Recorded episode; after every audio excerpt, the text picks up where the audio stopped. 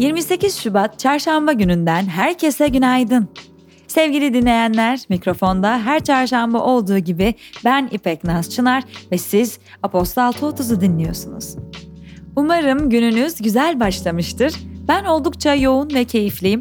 Bazen çok mutlu olmak için hayatımızda hep yüksek şeyler olsun istiyoruz ama elimizde olandan kötü bir şey olduğunda değerini anlıyoruz sanırım. Değerini üzülerek anlamamıza gerek kalmadan da şu ana bakarak şu anda sahip olduklarımızla mutlu olmayı öğrenebiliriz, öğretebiliriz kendimize. Çünkü hayatta hiçbir şeyin hiçbir zaman sonu yok. Bunu kendimize zaman zaman hatırlatmamız gerekiyor sevgili dinleyenler. Dilerseniz günün haberlerine geçelim şimdi. Bugünün bülteni Arçelik'le birlikte ulaşıyor. Pişirme alanı genişletilmiş Fibona serisi ankastre ocakların nano kaplaması sayesinde Arçelik cam ocakların yüzeyi kolay ve hızlı temizleniyor. 18 kata kadar daha az su ve deterjan harcıyor. Mutfakta tasarruf sağlayan Arçelik Fibona serisi ankastre ocakları hakkında ayrıntılar bültende. Türkiye'den haberleri paylaşalım şimdi. Anayasa Mahkemesi, Cumhurbaşkanlığı hükümet sisteminin ilk kararnamesinde yer alan 37 düzenleme için iptal kararı verdi.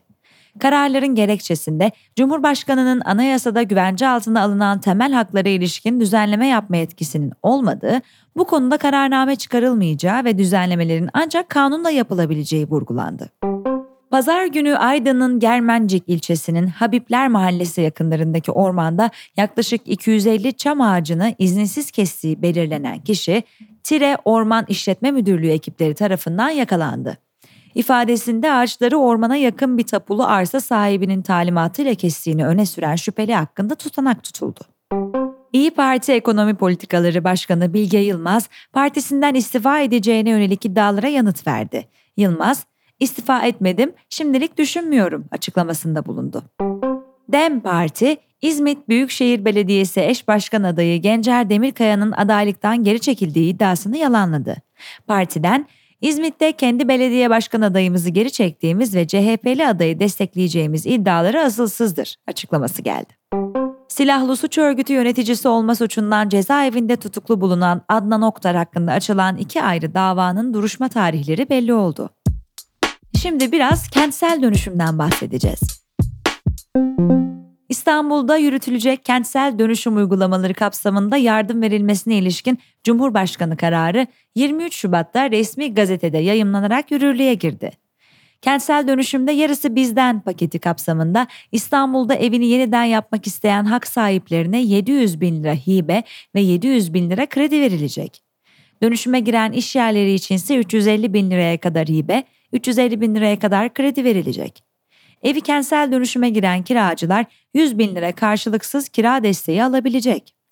TMMOB İnşaat Mühendisleri Odası eski Genel Başkanı Cemal Gökçe, kentsel dönüşüm için vatandaşlara %100 oranında bir katkı sağlanmadıktan sonra kenti depreme hazırlama şansınız yok açıklamasında bulundu. Şimdi sırada dünyadan haberler var. ABD Başkanı Joe Biden, İsrail'in Ramazan ayı boyunca Gazze'deki askeri faaliyetlerini durdurmayı prensipte kabul ettiğini açıkladı. Biden, bu taahhüt karşılığında Hamas'ın da rehineleri serbest bırakacağını, ateşkes ve esir takası konularında anlaşmaya yaklaşıldığını belirtti. İsrailliler dün yerel seçimler için sandık başına gitti. İsrail'in Gazze çevresi ve Lübnan sınırında tahliye ettiği belde ve şehirlerin yer aldığı 14 yerel yönetimde seçim yapılmayacağı belirtildi. AB Dış İlişkiler ve Güvenlik Politikası Yüksek Temsilcisi Joseph Borrell, İsrail'in Filistinlileri bölmek için Hamas'ın gelişmesine yardımcı olduğunu söyledi. Borrell, çek göndererek finanse ettiklerini söylemiyorum ama Hamas'ın gelişmesini kolaylaştırdılar dedi. Lübnan'daki Hizbullah, İsrail'in kontrolünde bulunan Golan tepelerindeki İsrail üssüne roketle saldırdıklarını duyurdu. İsrail ordusu yaylım ateşi şeklinde fırlatılan roketlerin sayısının 60 civarında olduğunu belirtti. Hizbullah'ın roket saldırısı İsrail'in Beka Vadisi'ni vurarak en az iki Hizbullah üyesini öldürmesine misilleme olarak yorumlandı. Uluslararası Atom Enerjisi Ajansı, İran'ın yüksek oranda zenginleştirilmiş uranyum üretiminin son 3 ayda arttığını belirtti.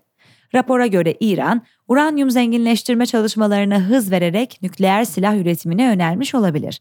Öte yandan İran yönetimi nükleer silah üretmeyi hedeflediği iddialarını reddetti.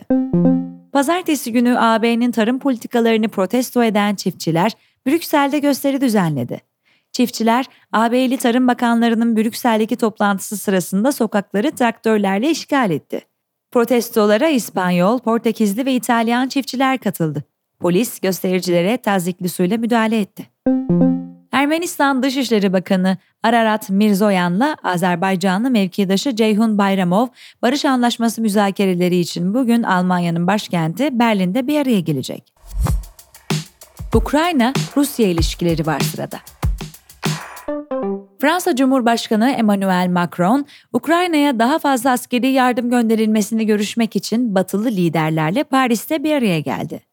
Macron, Rusya'nın Ukrayna'ya karşı mağlup edilmesinin Avrupa'nın güvenliği için hayati önem taşıdığını vurguladı.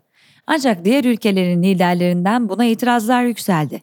Kremlin sözcüsü Dmitry Peskov, batılı ülkelerin Ukrayna'ya asker göndermesi halinde NATO ile Rusya arasında çatışma yaşanmasının kaçınılmaz olacağını söyledi. Sırada ekonomi ve finans haberleri var. Rusya, ülkedeki aşırı petrol talebini dengelemek ve rafinelerinin bakımını sağlamak amacıyla 1 Mart tarihinden itibaren petrol ihracatını 6 ay süreyle yasakladığını duyurdu.